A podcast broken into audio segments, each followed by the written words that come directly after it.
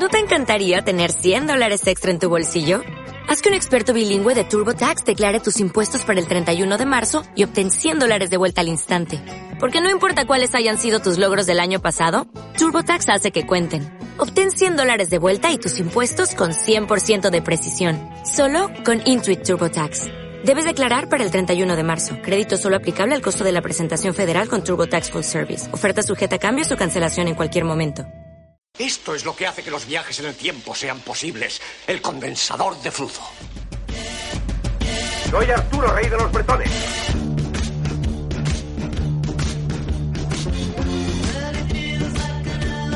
¿Rey de los qué? De los bretones. ¿Quiénes son los bretones? Todos nosotros, todos somos bretones. Y yo soy el rey. No sabía que teníamos un rey. Creí que éramos una colectividad autónoma.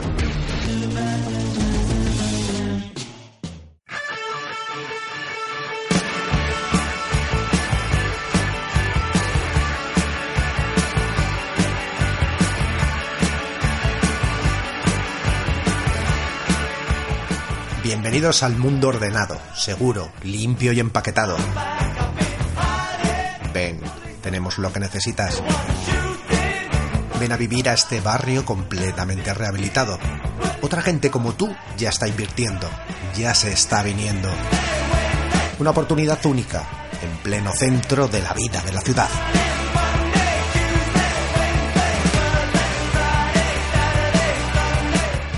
Esta semana nos adentramos en un concepto complejo, difícil de entender, para el que deberás prestar mucha atención. ¿Qué va? Es lucha de clases en el medio urbano, la lucha por la ciudad, lo de siempre. Lo único que cambia es que ahora van a por tu barrio.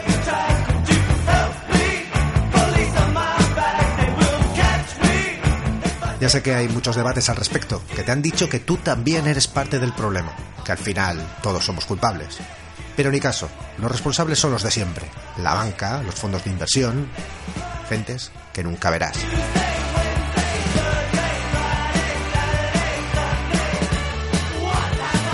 Desahucios, desalojos, acceso a la vivienda, persecución policial, persianas bajadas, mercantilización de todo lo mercantilizable. Es la historia de siempre, aunque con una palabra rara. Gentrificación. Comienza la linterna de Diógenes.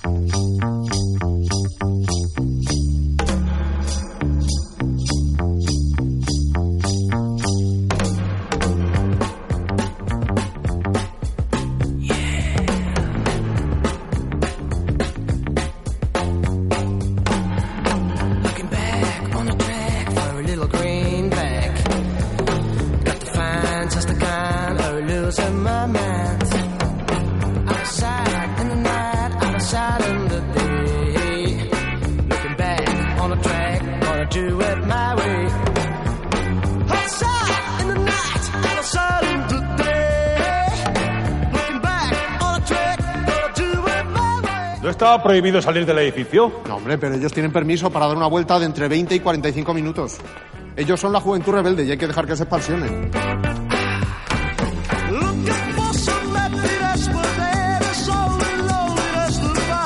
Yo pensaba que cuando los jóvenes os enterarais, pues oye, armaríais algún follón. Manifestaciones, cócteles molotov, cantares revolucionarios. Algo bonito, coño. Pues no, tronco, no ha habido suerte. Que hemos estado por ahí de buen rollo, ¿sabes? En unas jornadas de reflexión. Pero oye, si nos lo recordáis dentro de un par de días, os echamos una mano o pasamos de vosotros mogollón, por donde nos dé. ¿Vale, colega?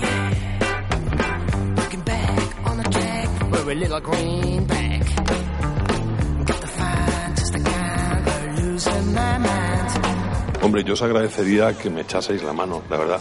Porque no quiero ser yo el protagonista absoluto de esta revuelta de los limones.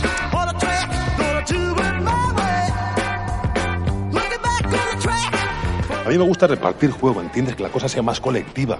Que sí, tronco. Que ya haremos lo que nos salga de los cojones, ¿vale? Pues adiós, colega. Adiós.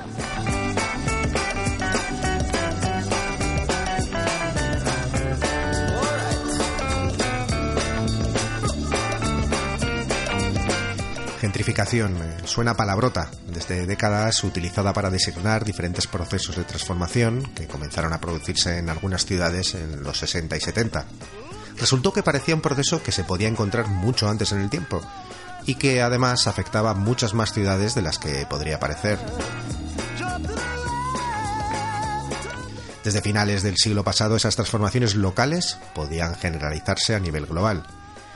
¿Qué significa esa palabrota tan de moda que ha invadido nuestro lenguaje y la oímos una y otra vez eh, como un mantra? Cuando uno lee los discursos de algunos de los principales promotores de gentrificación de las ciudades y ve cómo incluyen eslóganes como revitalización de la ciudad y una apuesta por la cultura, el arte y las viviendas de calidad, eh, todo parece aún más confuso. Y sin embargo, las consecuencias las podemos percibir de forma intuitiva en nuestros barrios o en ciudades que revisitamos. Para hablarnos de gentrificación contamos con Luis de la Cruz, historiador especializado en la ciudad y en lo urbano, autor de En la batalla urbana, lucha de clases y gentrificación en Madrid, contra el running, corriendo hasta morir en la ciudad postindustrial, o barrionalismo. Luis, bienvenido de nuevo a la Internet de Diógenes. Un placer estar de nuevo contigo.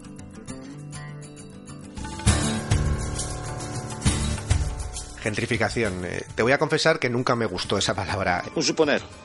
Estamos aquí para aclarar un par de conceptos, señorita. Mm, De hecho, en su momento eh, me parecía uno de esos conceptos eh, sociológicos que, se inventan en la academia y, comienzan a utilizarse de forma crítica como si la propia palabra tuviera propiedades mágicas y diera algún tipo de, aura de superioridad al que conoce y la utiliza. Mm, Además, como he dicho, es una palabrota y espero que en los siguientes minutos le quitemos cu- cualquier tipo de mistificación y, y la convirtamos en algo manejable y, y realmente útil. Eh, pero debemos empezar por el principio. ¿Qué es la gentrificación? El concepto es el concepto. ¿Mm? Esa es la cuestión. Bueno, pues eh, yo estoy un poco de acuerdo en que es una palabra que, que ha llevado a confusión demasiado tiempo. Es decir, que en sí mismo el, aura de academicismo y la extrañeza ha supuesto una barrera de entrada al, debate para mucha gente. Y por eso también se ha llamado de otras maneras, ¿no? La gentrificación también ha sido nombrada como elitización, aburguesamiento, o hay quien hasta ha hablado de colonización urbana. Pero vamos, la gentrificación es un proceso que se caracteriza, un proceso urbano, se caracteriza porque la población que vive en un barrio de una ciudad y no me gusta decir la población original porque podría parecer un poco esencialista, ¿no? Las ci- poblaciones de las ciudades son mutantes en sí mismas. Pero la gente que vive en un momento dado, en una parte, en un barrio, en una ciudad, es sustituida eh, por una, otro grupo de poblacional de renta más alta, lo que obviamente conlleva su expulsión.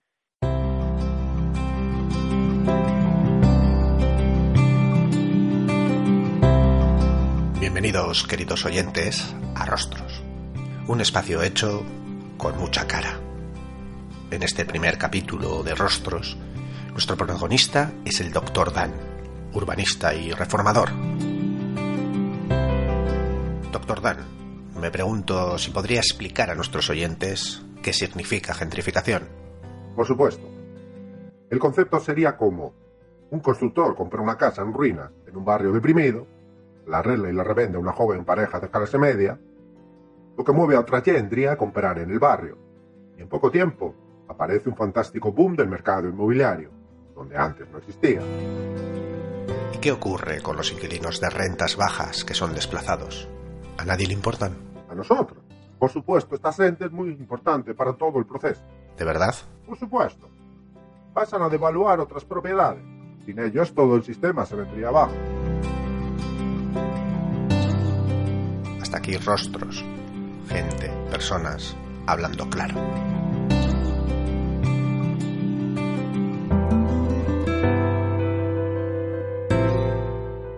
Lo que caracteriza en esencia la gentrificación, en mi opinión, es, es, es esta sustitución de la población por, por, por una, un grupo de personas de clase más alta y no sus causas o las formas en cómo se produce el proceso, que es una cosa que es lo que se vende muchas veces a lo largo de, de los debates que se dan sobre gentrificación. No sé, no sé si quieres que te cuente un poco eh, la historia del término, cuándo se empieza a usar o... Mm, No, yo creo que quizás eh, vamos por, por esta línea un poco mejor, Vale. ¿no? un poco término, vamos de los años 60, ¿no? Y se empieza a popularizar más adelante. Eh, bueno, precisamente sobre, sobre este término, ¿no? Eh, leyendo la, la nueva frontera urbana, el clásico sobre gentrificación de Nelly Smith, eh, me encontraba que el, que el tipo incidía una y otra vez en que la propia palabra capturaba las dimensiones de clase de las transformaciones urbanas, ¿no? Que se estaban dando. Y claro, yo, yo al leerlo, pues estaba enfadado porque la palabra me sonaba artificiosa y poco intuitiva, ¿no? Y, y bueno, tardé en darme cuenta cuando has dicho además esto de aburguesamiento, que es un poco la traducción que me hice yo a mí mismo, ¿no? Eh, que gentrificación es una palabra inglesa, ¿no? Que viene de, de gentry, ¿no? La palabra con la que se denominaba a la burguesía en el siglo XVIII. Eso, eso es, sí. Mm, eh, En este sentido, este componente de clase, eh, eh, la gentrificación, viene a ser otra perspectiva más, otra forma más de la lucha de clases. Bueno, para mí la gentrificación es, es claramente una manifestación de la lucha de clases sobre el espacio, sobre lo material y sobre el lugar donde vivimos. Además es bastante, bastante significativo que al contrario de cómo se ha tratado durante mucho tiempo, tanto en su traducción en los medios de comunicación como en muchos debates académicos, la gente que empezó y que más habló de gentrificación utilizaba una terminología, bueno, eran ellos, eh, analistas marxistas, ¿no? Ruth Glass en los 60 era una socióloga eh, bueno, como hemos dicho como de pasada que se empieza a hablar en los 60, pues eso le atribuir a esta socióloga marxista Ruth Glass el, la introducción del término. Luego en el Smith, el que es mencionado, pues también eh, utiliza términos constantemente como eh, pues tasa de beneficio, plusvalía, la clase social es central en su análisis. El geógrafo David Harvey, pues obviamente es marxista y también ha, ha tratado el tema. Es decir, eh, quienes lo han tratado, lo han tratado de un punto de vista muy materialista, o quienes lo han tratado mejor, en mi opinión, y sin embargo la traducción que se ha hecho, la explicación que se ha hecho para generalizarlo, ha sido muy diferente, ha sido en clave de eh, más algo más relacionado con estudios culturales, con Culturalista, ¿no? hábitos, Mm, hábitos de es, consumo. con- sí, con rollos muy descriptivos de, de estilo de vida y centrándose mucho en los patrones de consumo. De manera que la, la versión que ha triunfado, o hasta sobre todo luego si quieres hablamos de que esa versión ya empieza por fin a verse un poquito socavada también la opinión pública, pero la versión que ha triunfado pues es la famosa metáfora del hipster y la y en vez de la magdalena el muffin o, o el cupcake, ¿no? Como de alguna manera eh, la gente moderna pues serían esos pioneros que describía Richard Florida que llegan a los barrios, lo ponen de moda, liber- profesionales liberales que lo ponen de moda, hacen, encarecen los precios y, y hacen que, bueno, pues que al subir los precios eh, tenga que irse la población eh, que vive en el barrio, ¿no? La, de las clases más bajas. Mira una moderna. Mira una moderna, mira una moderna.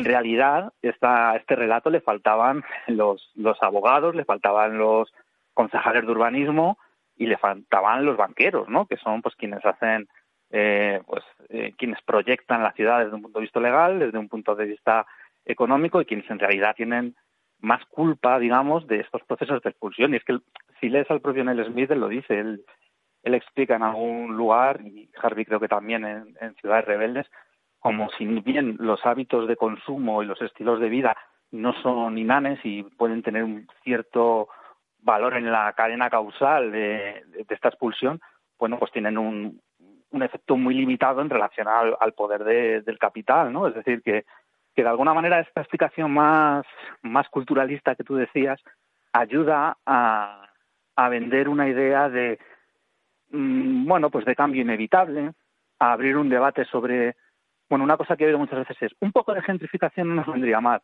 confundiendo un término que es inequívocamente negativo porque se refiere a la expulsión con la mera mejora en las condiciones de vida de un barrio, que desde luego es deseable. Otro debate sería si esa mejora en un contexto capitalista, esa mejora de los barrios, mm, es posible que, se haga sin que eh, sin que se produzca un proceso de gentrificación posterior. Pero es otra cosa, no estamos dispuestos de entrada a renunciar a las mejoras en los lugares en los que vivimos. ¿no? Entonces, de alguna manera, eh, esta versión eh, podada de elementos que pudieran hacer nombres la palabra capitalismo, eh, podada de, de, una, de un aparato crítico más eh, marxista, eh, es la que ha llegado a la gente, ¿no? Y es esta, esta cosa pues de que la gentrificación al final es que te abran una tienda cookie en la calle en lugar de que de que estén desociando a los vecinos. Y a mí una de las cosas que más me llama la atención es que en un momento en el que se da una crisis brutal en el mundo y en España en concreto entre los años 2001 y 2000, no, 2007 y 2016 y, o hasta ahora podríamos decir, pero las estadísticas que manejo pues eso son de 2007 a 2016 eh, se han producido del orden de 1,7 millones de desahucios en viviendas en, en este país, nadie esté uniendo en el discurso público los dos hechos. Es decir, se está hablando hasta la sopa de, de gentrificación. Eh, al menos hasta hace un par de años, los desahucios consiguieron por los activistas acaparar cierta atención mediática y nadie lo unía en el discurso público. Se estaba uno fijando, se estaba constantemente uno fijando en, en, en las características de las tiendas o los nuevos vecinos y nadie se estaba fijando en los desahucios que se estaban produciendo, cuando evidentemente esos desahucios eran pues eh, la manifestación más grosera y más grave de ese proceso de gentrificación y de expulsión de los vecinos. Bueno, como, como soy un, un fanático antiliberal, eh, entiendo que en buena parte quizás tam- también simplemente caemos en, en la trampa liberal de buscar las respuestas y las causas en las decisiones individuales y, y los patrones de consumo modernos, ¿no? Sí, sup- supongo que sí, lo has, lo has resumido mucho más y mucho mejor que yo. Sí, efectivamente.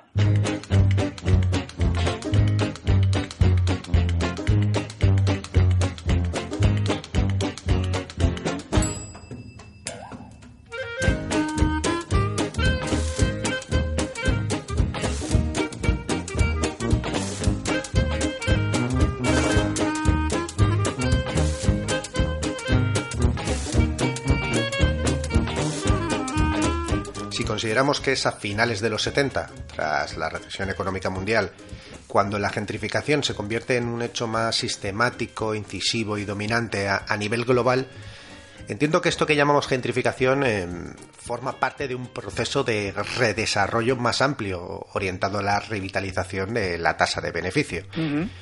Y en este sentido, eh, me imagino un conciábulo de promotores inmobiliarios, urbanistas, eh, abogados, como nos has dicho, inversores y políticos eh, sentados y, y cogiendo un plano y diciendo tenemos unas ciudades segregadas, con barrios de clase obrera que hemos estado dejando que vivan a su rollo.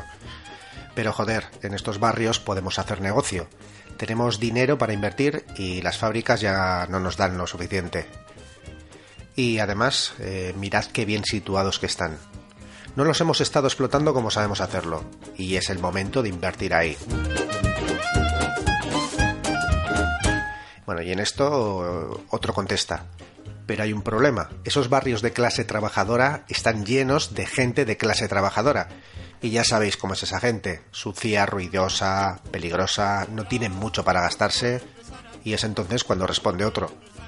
Vaya, pues sería perfecto que se fueran a otro sitio y, llenar ese barrio de gente de bien, con más dinero, gusto y saber estar. Bueno, pues haremos que se vayan y que vengan los que nos interesan.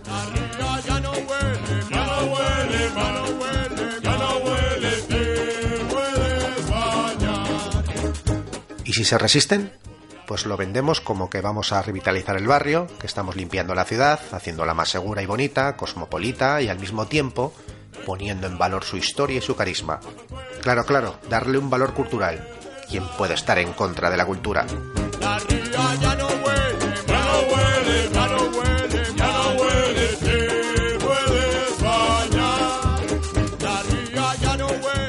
Quizás lo haya parodiado un poco, pero entiendo que de fondo eh, lo que tenemos es una reestructuración de la economía y lo que parece una especie de, de lucha por la ciudad. ¿La metáfora de la campaña de conquista sería aplicable en este caso? Yo creo que sí. Eh, yo creo que el relato que has sintetizado, a veces, supongo que a veces, y ya en una fase más avanzada como la que estamos, se dará de una forma muy literal y tal como con, con personas eh, verbalizándolo. Y en otras ocasiones, y quizá más al principio, se daba de una manera más sistémica, ¿no? Y, y seguramente eran las motivaciones finales que estaban detrás de aquello que pasaba, pero, pero todo, era, todo era un poco más tentativo. Pero creo que, que lo has descrito muy bien. Y una cosa que me gusta mucho es cómo eh, lo has introducido en el relato histórico. Y es uno de los problemas que yo le veo, siempre le he visto la palabra gentrificación. Al ser una palabra tan, eh, pues eso, eh, de apariencia tan novedosa y que siempre hay que explicar, eh, hace, en mi opinión, que la gente no lo integre con, con la historia de la ciudad capitalista y su historia de segregación por clases y, la historia de, de desposesión de los, del espacio y de los territorios de las clases. Eh, estas mm, formas de gentrificación que más o menos se describen en los telediarios, en los artículos, vienen a ser, eh, como tú dices, la adaptación al momento del capitalismo, a- del neoliberalismo en el que, en el que estamos ah, ahora mismo.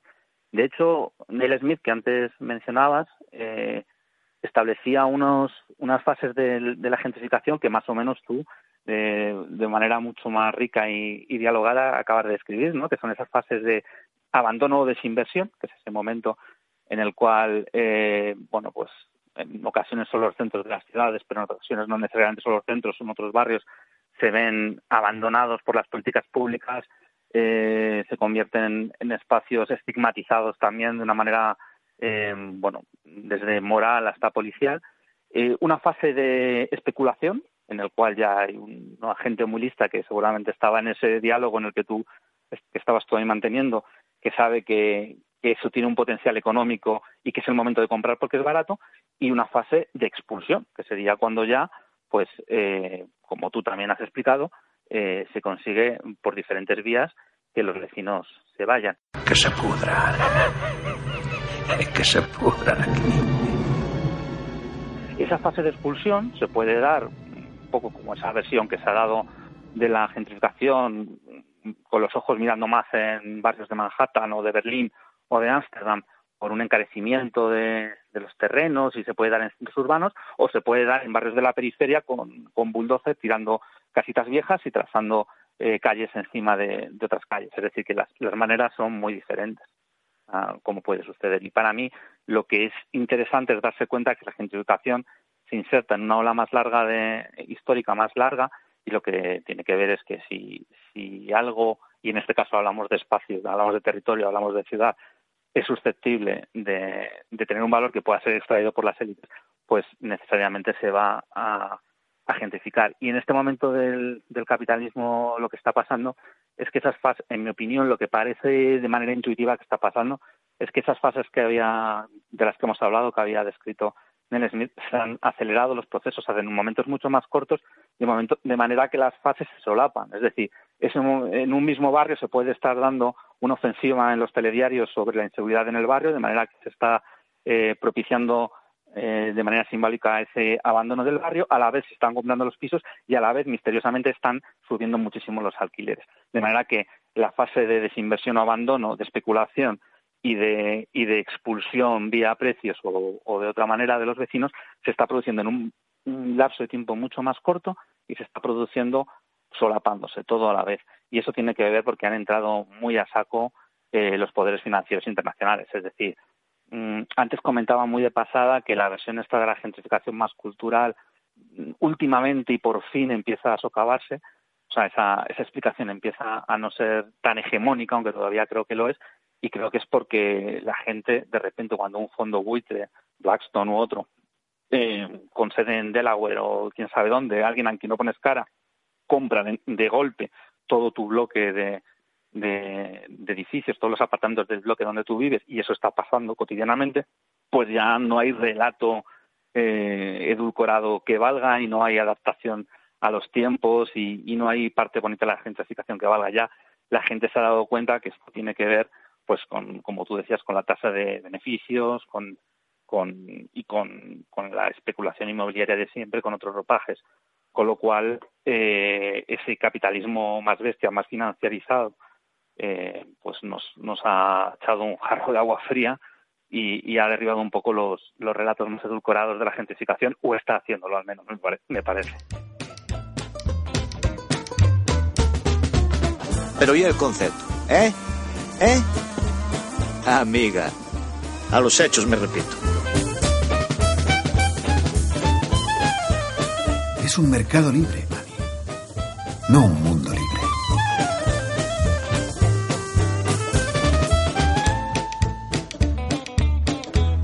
En este sentido me parece obvio, pero la, la pregunta la tengo que lanzar igual. eh, ¿Podemos conectar la gentrificación con, con la lucha por la vivienda? Sí, claro. Eh, bueno, eh, la podemos conectar como espacio de resistencia, en mi opinión.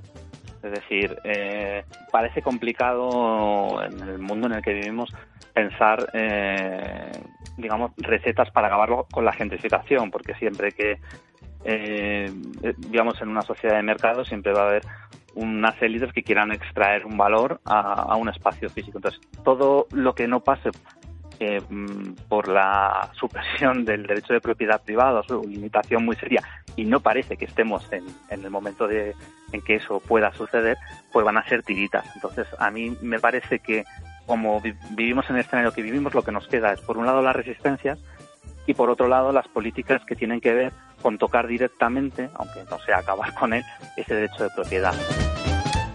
Acabar con el derecho de propiedad, pues puede ser, con un poco, mm, no con el derecho de propiedad tal cual, pero sí tocar ese derecho de propiedad privada, pues puede ser tanto en los alquileres ponerles límites, ponerles límites por ley, como crear un- unos parques de vivienda públicas y que además no sean enajenables, como ha sucedido hasta la fecha, que muchas veces se crean viviendas públicas que luego también pasaban a manos privadas para evitar que ese juego del mercado lleve al finalmente a la expulsión de las rentas más bajas inevitablemente.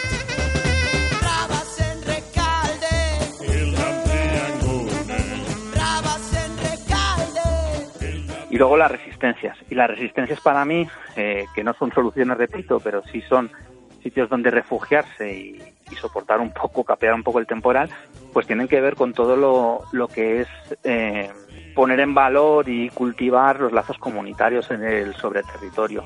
Y la lucha por la vivienda, aparte de una manifestación muy clara de resistencia directa contra la gentrificación, es decir, intentar evitar que se echen de tu casa de una manera literal, también ha llevado a un, en los últimos años una revitalización de esas redes de apoyo.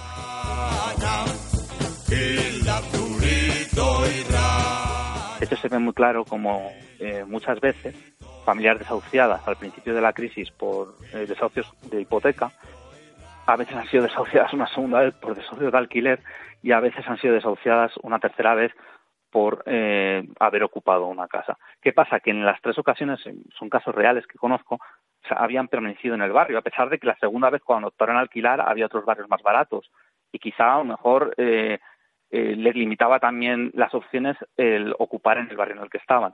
Pero en situación de gran vulnerabilidad de esas familias, para ellos era más importante incluso que para cualquier otra persona conservar sus lazos de, eh, pues de sociabilidad, de apoyo mutuo e incluso el propio grupo de vivienda. Y esto nos puede dar una idea de cómo esas luchas, pues, eh, y, y que ayudan a cultivar un poco los lazos sobre el territorio, pues ayudan un poco a, fomentar esa resistencia, ¿no? Como esa gente se ha agarrado de uñas para no ser desarraigada del, territorio, ¿no? No, Como digo, es una resistencia, no es una solución, pero sí que parece que tiene, como tú decías, un nexo claro.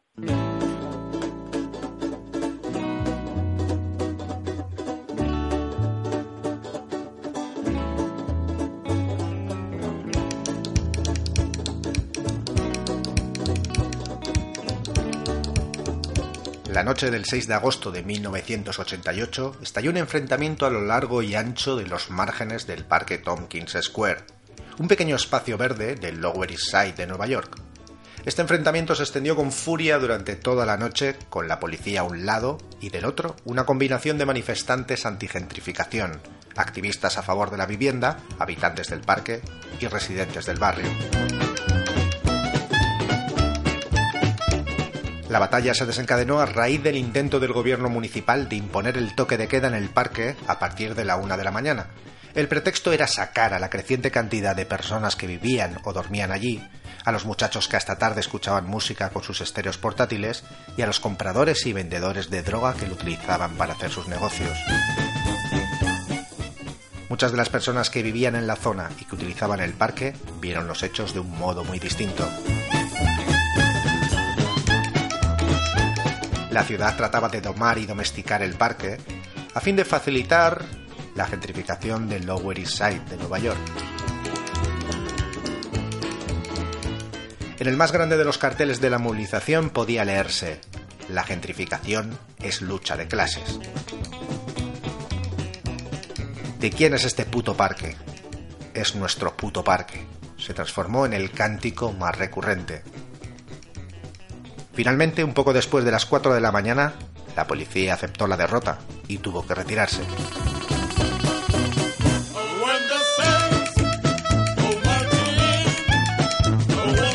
Los días posteriores a los enfrentamientos, los manifestantes adoptaron rápidamente una geografía política de la revuelta mucho más ambiciosa.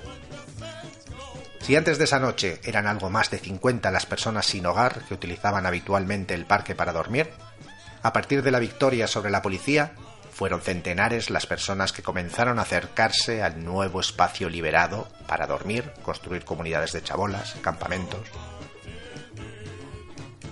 Estas personas eran desplazados de otros lugares del barrio o la ciudad, excluidas del mercado inmobiliario en el rampante proceso de gentrificación de los alrededores. Durante los meses siguientes, la cantidad de personas se incrementó a medida que los movimientos ocupas y en contra de la gentrificación comenzaron a conectarse con otros grupos locales que trabajaban sobre los problemas de vivienda. Pero también el ayuntamiento se reagrupó lentamente. Durante al menos tres años los movimientos de los dos contrincantes se repitieron de forma periódica en una evidente lucha por el territorio. El ayuntamiento demolió muchos de los edificios del barrio junto al parque, que habían sido tomados por los ocupas, y la réplica fue la ocupación de nuevos edificios. Incursiones de la policía en el parque destruyendo chabolas y carpas, y por el otro lado, las personas expulsadas eran realojadas en las ocupas de los alrededores, o formaban campamentos directamente en el barrio, donde se reagrupaban para posteriormente volver a entrar en el parque y reconstruir las chabolas.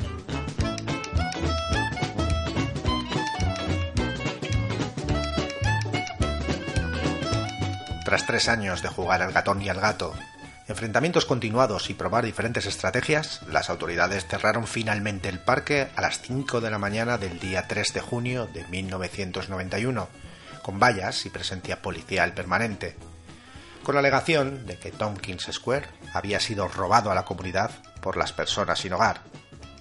De forma casi inmediata se dio comienzo a un programa de reconstrucción por valor de millones de dólares. La gente desalojada volvió a mudarse hacia las ocupas, o bien se desperdigó por las colonias chabolistas que ya existían debajo de los puentes de Brooklyn y Manhattan. En la medida en que se trataba del lugar más activo de Estados Unidos en la lucha antigentrificación, las ocho hectáreas del Parque Tompkins se transformaron rápidamente en el símbolo del nuevo urbanismo de la frontera urbana. Después de haber sido largamente abandonado a la clase trabajadora en medio de la expansión suburbana de posguerra, cedido a los pobres y desempleados como reserva de minorías raciales y étnicas, de un día para otro, este terreno del centro de la ciudad volvía a ser valioso, perversamente rentable.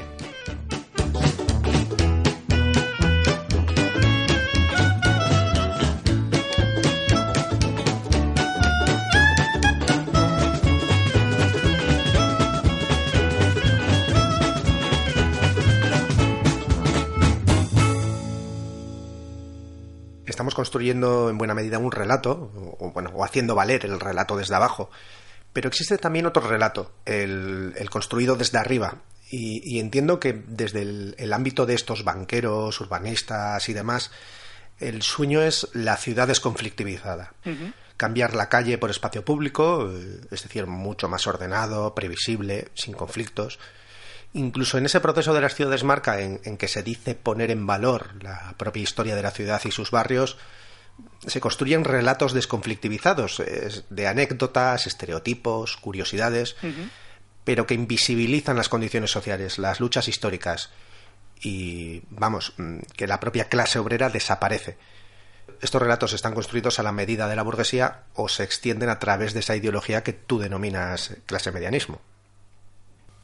Sí, sí, sí, es verdad. Es decir, eh, no se sabe dónde empieza el servicio que esta visión de la ciudad le hace a ese clase medianismo a nivel más amplio y dónde termina que ese clase medianismo eh, contamina pues la propia ciudad. Pero lo cierto es que hay una coherencia entre las dos cosas no entre esa eh, aspiración generalizada a pertenecer a una gran clase eh, social lo cual imposibilita por supuesto un conflicto entre clases y que, que, bueno pues que se dibuja dentro de lo que podríamos llamar bueno dentro de lo que todos llamamos la, la clase media no que no sabríamos muy bien definir en términos analíticos o, o al menos si cada uno de nosotros lo lo definiera en términos analíticos nos saldrían infinitas definiciones pero que todos intuitivamente sabemos de, de qué hablamos, ¿no? Con esto de la de la clase media. Sí, pero Y- si, si me permites, eh, clase media, claro, desde un punto de vista económico y, y de estatus social, quizás es bastante complicado, ¿no? O, o- o- o donde encontraríamos quizás más diferencias, pero a nivel ideológico y cultural, ¿no? Es, es donde, donde mucha gente se enmarca ahí, aunque quizás sociológicamente, si entramos en esos, en esos famosos cuadros de los sociólogos, mucha gente que está, está enmarcada dentro de la clase trabajadora intuitivamente o culturalmente, ideológicamente, se terminan enmarcando en, en esa, en esa clase media, eh, lo que tiene otras consecuencias, ¿no? Incluso en esos hábitos de consumo y, y demás que hemos hablado. Sí, efectivamente. Y, y bueno, pues la ciudad, digamos que el diseño urbano de la ciudad también ha abocado a esto, ¿no? Desde la construcción de estas urbanizaciones que lejanamente recuerdan a las periurbanizaciones norteamericanas de la segunda mitad del siglo XX, eh, con dependencia del coche, que es otro símbolo que puede haber ido en algún momento también eh, de la mano de la eclosión de la clase media, la, la insistencia en el, en, el- en el centro político hasta la sociedad, eh, incluso una serie de, gustos culturales, como tú decías, eh, el consumo cultural, además del consumo material, eh, sí, o sea, se, se una serie de ropajes para que todos tengamos pues esa nos veamos identificados más más con los gustos que con los intereses de alguna manera. Y eso pasa con, con la ciudad no también pues eh, y se ve por ejemplo en el pues en el tejido comercial no o sea de cómo se va homogeneizando el tejido comercial de todas las ciudades en la especialización también de los barrios y cómo los centros eh, urbanos han especializado pues como tú dices en esa tematización esa venta simbólica de estatus y de la ciudad es, es, es como un guion muy previsible pero del que no sabemos salir. O sea que lo podemos leer lo podemos ver pero no sab- no sabríamos oponer una una alternativa no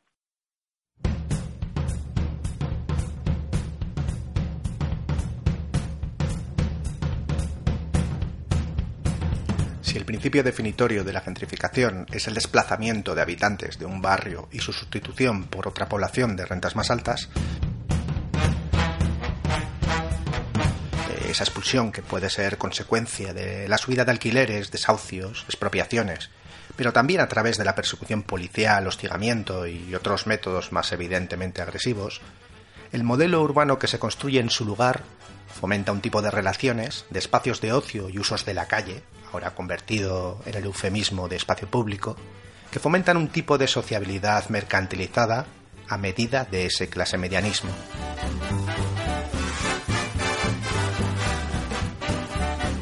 Lo que termina teniendo nuevas consecuencias sobre los habitantes de la ciudad, que se verán obligados, se den cuenta o no, a participar de ese tipo de vida social de la ciudad.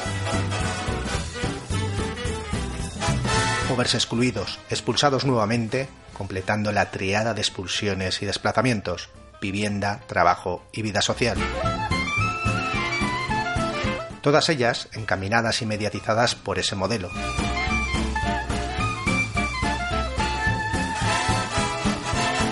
Luis de la Cruz nos lo cuenta en Barrionalismo, con el ejemplo del hipster, pero que podemos extender a muchos ámbitos no necesariamente tan estereotipados.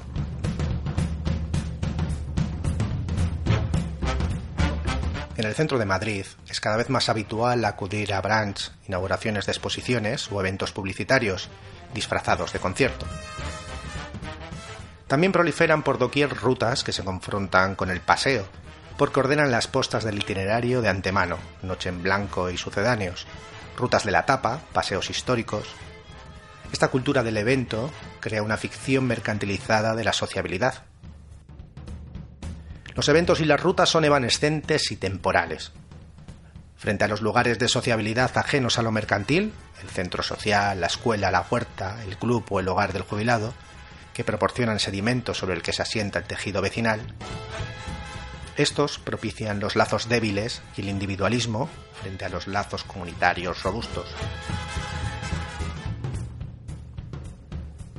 Muchos de los protagonistas de este juego de mercadeo cultural pertenecen a las llamadas clases creativas, que tan de moda está citar en los abundantes artículos sobre gentrificación de los medios más modernos. Clases medias urbanas, caracterizadas como profesionales liberales de mediana edad, que a menudo se corresponden con la también muy de moda figura del hipster. Aun sin ser del todo falso, el retrato obvia no ya la precaria situación en la que viven muchos de estos autónomos, con parafernalia de clase media alta e ingresos de pueblo llano, sino el trabajo devaluado en servicios de algunos de los portadores de un aura más decididamente hipster.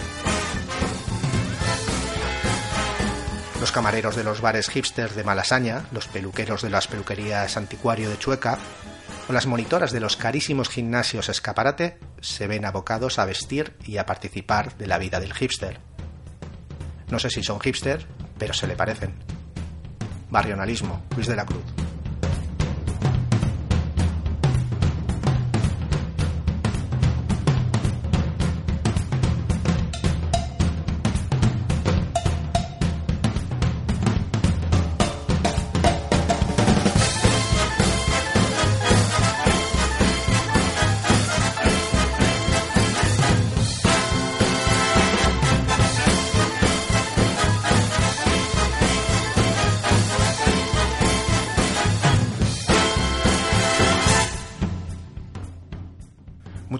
Urbanos se han convertido en espacios especializados, como nos decías, en, el ocio, los espectáculos. Eh, se han llenado de boutiques, eh, restaurantes, locales y comercios de, lo más extraños, aunque todos perfectamente ordenados y seguros. Edificios y casas restauradas para uso y disfrute del consumidor o el turista. Me da la sensación de que lo que se está haciendo y se ha hecho ya en muchos centros urbanos es convertirlos en el patio de juegos de la burguesía es decir, eh, adaptarlos a, esas necesidades, gustos, exigencias, a su imagen y semejanza, vaya. Y de paso moldear a los propios habitantes de la ciudad. Quien se adapte y se llene de gozo con ese patio de juegos, pues formará parte de, de la ciudad. Quien no se adapte o simplemente no tenga capacidad económica suficiente, será expulsado hacia otro lugar. Pero entiendo que no solo estamos hablando de lugar, de espacios, eh, entiendo que también de las formas de ocio, de socializarse, expulsados de la vida social que la sociedad burguesa está construyendo en detrimento de, lo que sería la ciudad obrera y sus tradicionales vínculos, formas de relacionarse, divertirse. Es decir, ya no solo desplazamiento en cuanto al habitar, sino expulsión de la vida social de la ciudad.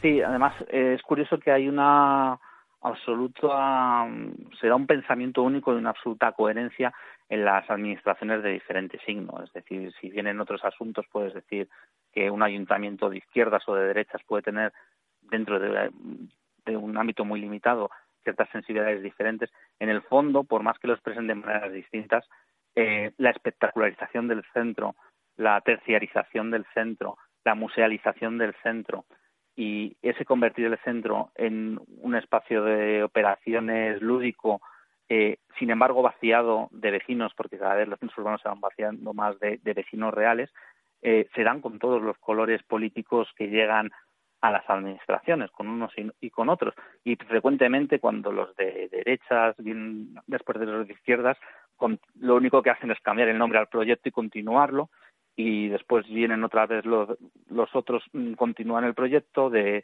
peatonalizaciones pensadas más para llenar de turistas que para el bienestar de sus habitantes, de turistificación del centro. Es decir, es una tendencia que se podría decir que es un pensamiento único urbanístico dentro de la clase política y de las élites económicas que tienen incidencia en el diseño de, la ciudad, efectivamente. Mm, vamos, que barriendo para casa, que, las transformaciones de, Bilbao en los últimos 20-30 años, eh, de ese Bilbao industrial a, este tan limpito y bonito que tanto repite mucha gente, eh, puede que esconda por debajo eh, grandes problemas para el acceso a la vivienda, desaparición de los comercios tradicionales, eh, desplazamiento hacia las periferias de la ciudad, ¿no? Un poco es lo que quizás esconde dentro de esa, de esa limpieza, ¿no? De ese, hacerlo todo, todo bonito. Sí, efectivamente. Y también eso hace un poco a veces una, una cierta trampa argumental, porque claro, de repente tú te ves diciendo esto y te dicen, pero es que tú no quieres que eh, la ciudad eh, esté más limpia, tú no quieres que haya más espacio para los peatones, tú no quieres que se renueven las fachadas del casco histórico. Y tú dices, no, por supuesto que yo quiero, yo lo que quiero es que se busque la manera de hacer esto y que sean los vecinos que viven allí los que puedan disfrutarlo. Lo que no quiero es que esto sea a costa de que los vecinos que viven allí ya no puedan seguir siendo vecinos.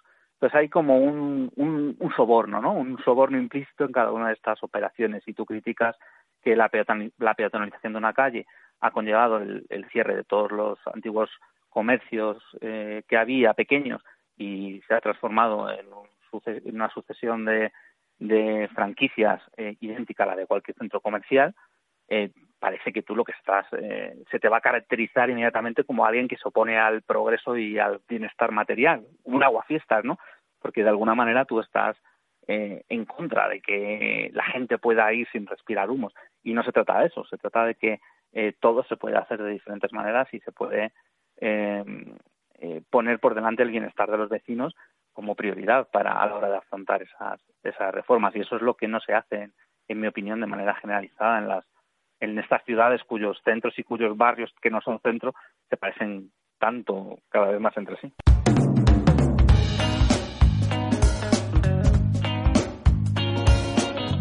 Discurso detrás eh, suele ser el de la revitalización, reciclaje del barrio, mejoramiento, crear espacios de calidad en un barrio.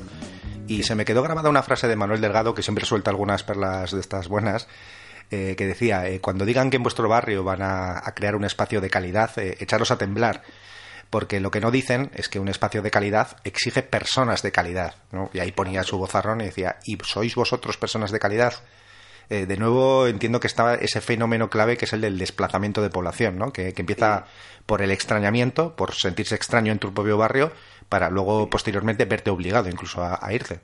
Sí, efectivamente. Es curioso porque el, el extrañamiento es un fenómeno que los psicólogos que, que tratan a la gente que es víctima de grandes desastres naturales lo utilizan para, para definir cómo se siente una persona totalmente descontextualizada de la realidad cuando les tienen que ubicar en otro sitio, ¿no? típico huracán y tienen a la población que llevarla a otro sitio porque sus casas han quedado anegadas, pues los psicólogos tienen, llaman extrañamiento a esa eh, encontrarte fuera de la realidad por, por ese cambio súbito. Y lo tremendo es que ese mismo proceso o similar o parecido de extrañamiento puede producirse en el barrio en el que llevas viviendo muchos años o a lo mejor hasta has vivido. Es decir, eh, ese eh, recortarte de tu hábitat donde tú tienes eh, tus relaciones sociales cotidianas y tu desempeño político o vecinal es, es, es desde luego lo que lleva es una desarticulación de cualquier tipo de respuesta social contraria al transcurrir mecánico y al rodar en la, en la rueda del, del hámster, me parece a mí.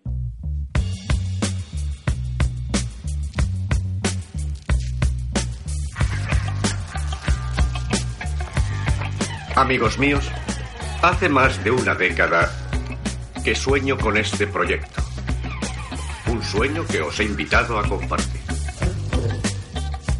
Dentro de seis meses iniciaremos la construcción de Ciudad Delta, donde se encuentra el viejo Detroit.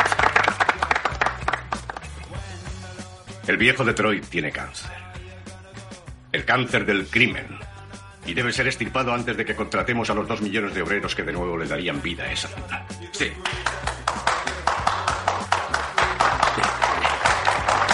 Aunque los cambios en el sistema impositivo han creado una economía ideal para el crecimiento empresarial, los servicios de la comunidad y la ejecución de la ley se han degradado.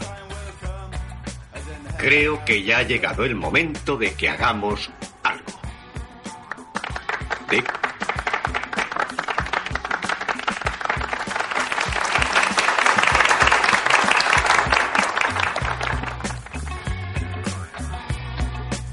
atención al historial de esta compañía. Verán que hemos especulado en mercados considerados tradicionalmente como no rentables. Hospitales, cárceles, exploración espacial. Los buenos negocios están donde se buscan.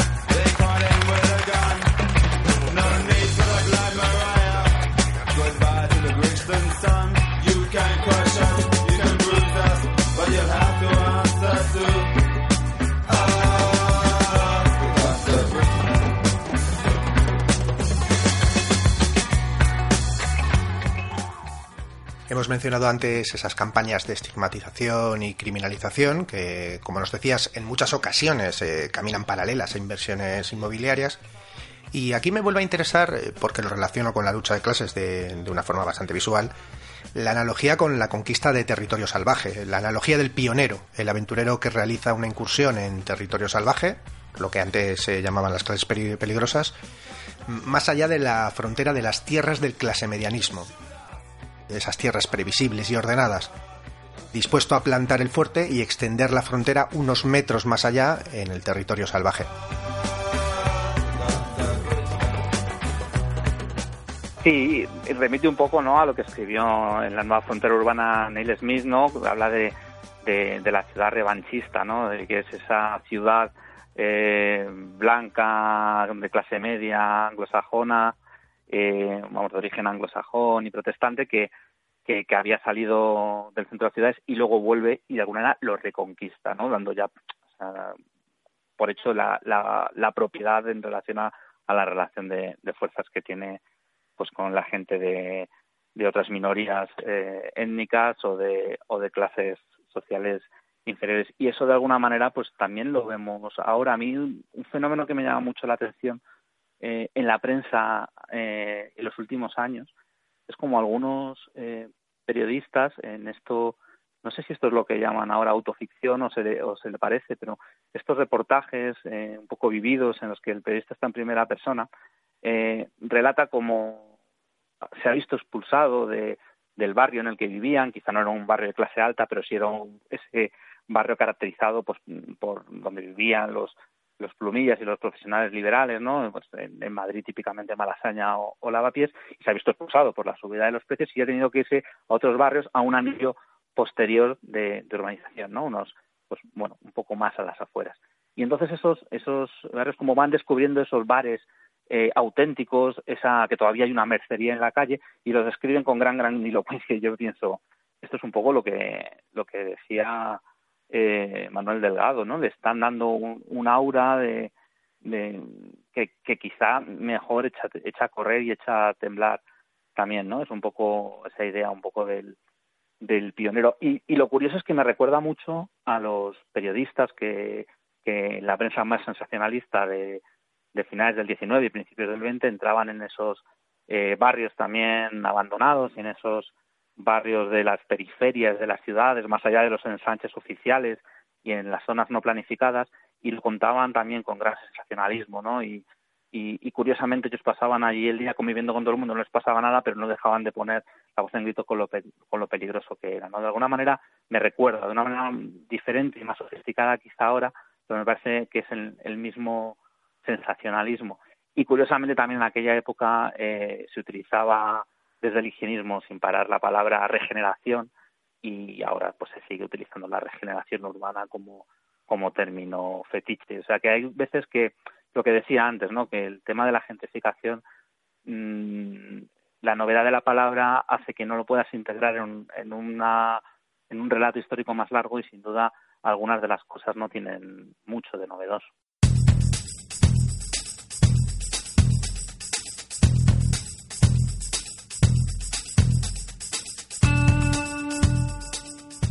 Toque de rebeldía, eh, limpita y previsible, pero toques de exotismo, multiculturalidad, eh, diversidad, eh, puede presentarse como un valor añadido, es decir, puede venderse y formar parte de, un proceso de gentrificación. Sí, sí, sí. Harvey, David Harvey lo decía que había que tener mucho cuidado porque el capitalismo, si algo ha demostrado a lo largo de los siglos, es su capacidad para apropiarse de todo aquello que pueda tener un valor y en la medida que cualquier manifestación cultural puede tener un valor mercantil, también eh, a temblar de nuevo. Eh, y desde luego que desde luego que sí, ¿no? Que, que, esto vende, ¿no? También esto vende y si vende, pues pues pues es un es un activo en el mercado. Creo que a los dos nos interesan especialmente el humus del suelo, eh, la parte social, ¿no? las formas y espacios de sociabilidad, los tejidos y vínculos sociales, las formas en que se vinculan y se densifican las luchas colectivas. Eh, por aquí irían los tiros a la hora de pelear contra la gentrificación, eh, las conciencias colectivas de barrio, la densidad en el tejido social, en lugar de la fragmentación que caracteriza algunas luchas conectadas entre sí hoy en día. Yo soy un poco pesimista con respecto a, a la posibilidad de pelear contra la gentrificación así diciéndolo de manera global, o sea, de acabar con ella, por decirlo. Soy pesimista porque creo que no es más que una manifestación de, estructural del, del capitalismo. Entonces, pienso que no va a desaparecer si no eh, tocamos estructuras importantes, como decía antes, de, de los derechos de, de, propiedad. Y como esto no lo veo muy factible, lo que, como decía antes, lo que veo es la posibilidad de parchear y la posibilidad de resistir. Y en cuanto a la posibilidad de resistir, yo sí creo que, la, que los tiros van por ahí. en cuanto a la posibilidad de resistir, de estar más arropado contra la ofensiva de expropiación de tu ciudad y también de estar más agrupado para luchar contra ella, pues sí, eh, es, creo que, es, que no nos queda otra, vamos, que, que más que una posibilidad es, es, es que no nos queda otra, que crear redes sociales con conciencia política eh, ubicadas, arraigadas en territorio.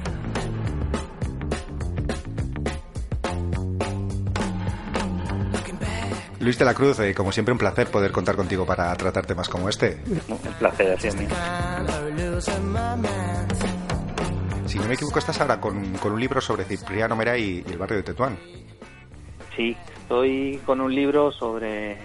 Eh, a ver, va a ser un trabajo cortito, poco ambicioso, y, está prácticamente terminado de este miedo escénico de, no terminar de ponerme a, dar las últimas cuatro pinceladas, pero la, cosa va a ir también de ciudad, de barrio de Tetuán, pero eh, como ejemplo de, barrio de la periferia, de, que nace de principios, de finales del, del 19 y, va creciendo y ocupando un lugar de mayor, progresiva mayor importancia en la ciudad hasta los años 30 y, y Cipriano Mera, que es un vecino, de, que fue vecino de este barrio, de una figura muy importante del de sindicalismo eh, madrileño, pues un poco como, como ejemplo de vecino del barrio, ejemplo muy significativo del vecino del barrio. Sería como una biografía conjunta, de, de la periferia, del crecimiento de la periferia de la ciudad y del propio crecimiento del Sindicato de la Construcción de CNT y de Cipriano Mera. No me esperaba otra cosa. Estaré atento y bueno, espero poder contar contigo para, para que nos hables de él. Bueno, pues Luis, un abrazo. Un abrazo muy grande.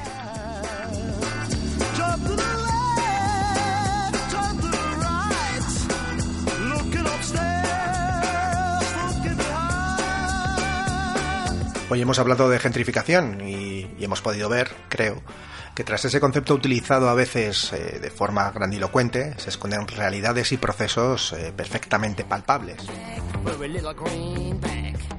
Diría por rizar el rizo que en ocasiones está gentrificando el propio concepto, elitizando la palabra, es decir, llevándolo, llevándola a esferas academicistas o reflexiones moralistas y culturalistas un tanto rebuscadas. Elitización de los barrios y la ciudad, colonización del espacio urbano por las élites financieras y económicas, son traducciones perfectamente manejables. Bueno, no vamos a jugar a los jeroglíficos. Definitiva, no responde a cuestiones tan diferentes eh, de la infinidad de desahucios de la última década, de los procesos de mercantilización y turistificación de las ciudades, de la tradicional especulación inmobiliaria, de los procesos de segregación, racialización y criminalización de determinados barrios, de los procesos de ocupación y desocupación de la calle. En tanto en cuanto nos vean lo que es nuestro, discutiremos ese concepto con el fin de discutirlo. Bueno, la única diferencia quizás sea que todo esto se ha agudizado y la lucha por la ciudad, por el espacio, por los barrios, se ha acelerado e intensificado. Entiendo. Se puede decir más alto, pero no más claro.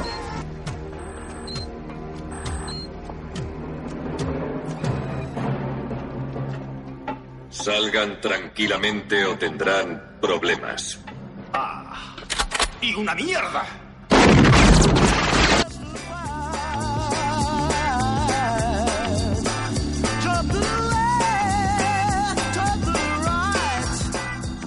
Ah, lo mismo que le digo una cosa, le digo la otra. Y ve. Vamos a llevarnos bien, porque si no van a haber hondonadas de hostias aquí. ¿eh?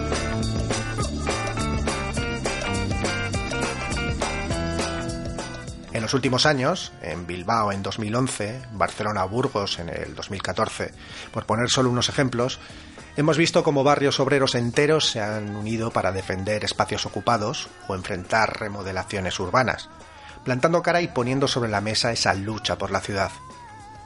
En todos estos motines urbanos, solo el tejido social y comunitario previamente construido, junto con una conciencia colectiva de defender el territorio, permitieron que lo que podrían haber sido acciones municipales meramente administrativas se convirtieran en auténticas batallas urbanas con sus momentos de efervescencia, de entusiasmo y de tragedia, con sus aprendizajes, sus victorias y derrotas.